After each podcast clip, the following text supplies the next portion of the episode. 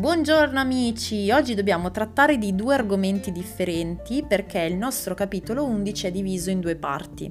Analizziamole insieme. La prima parte racconta di come inizialmente tutta la terra parlasse la stessa lingua e di come a causa dell'arroganza umana Dio dovette confondere le lingue e dare ad ogni nazione il proprio linguaggio. Partiamo da un presupposto. Dio non è un Dio di confusione, Dio è un Dio di pace attribuisce alla pace il compito di fare ordine e di portare equilibrio, di portare uguaglianza. Questa perfezione la ritroviamo nel giardino dell'Eden, prima che il peccato contaminasse ogni cosa. L'undicesimo capitolo parte da una concessione che Dio fece, seppur breve e se vogliamo divertente, agli uomini. Permise loro di sentirsi potenti per un attimo, perlomeno di sognarlo.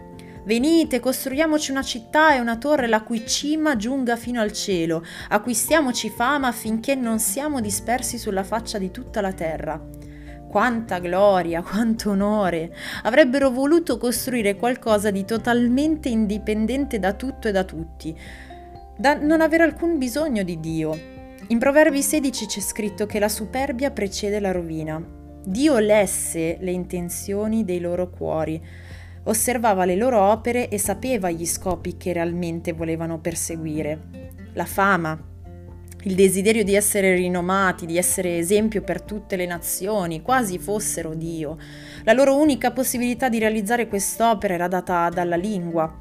Ma una volta tolta tale uguaglianza, che cosa rimaneva? Nulla. Cessarono infatti di costruire la città perché non si comprendevano più.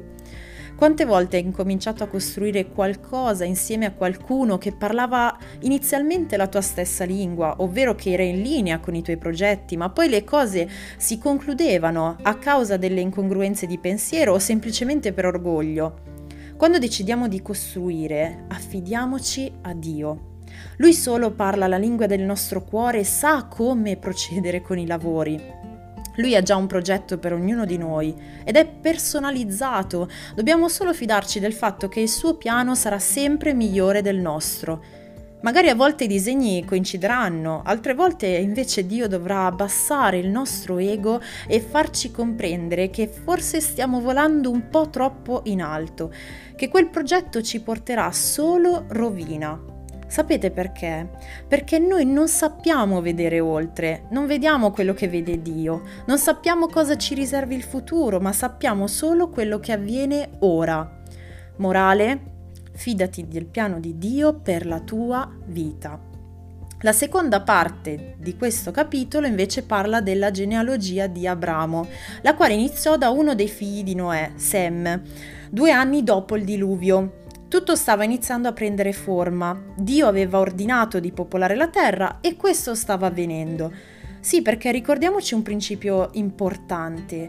Quando Dio comincia un'opera, la porta a compimento. Da Tera nacque Abramo, il quale prese in moglie Sarai.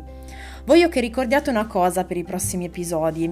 Sarai era sterile, quindi non poteva avere figli. È qualcosa che ora può sembrare irrilevante, ma proseguendo nel nostro viaggio in Genesi scopriremo quanto questo tratto sia importante per farci sempre più comprendere che Dio è buono, è fedele con noi.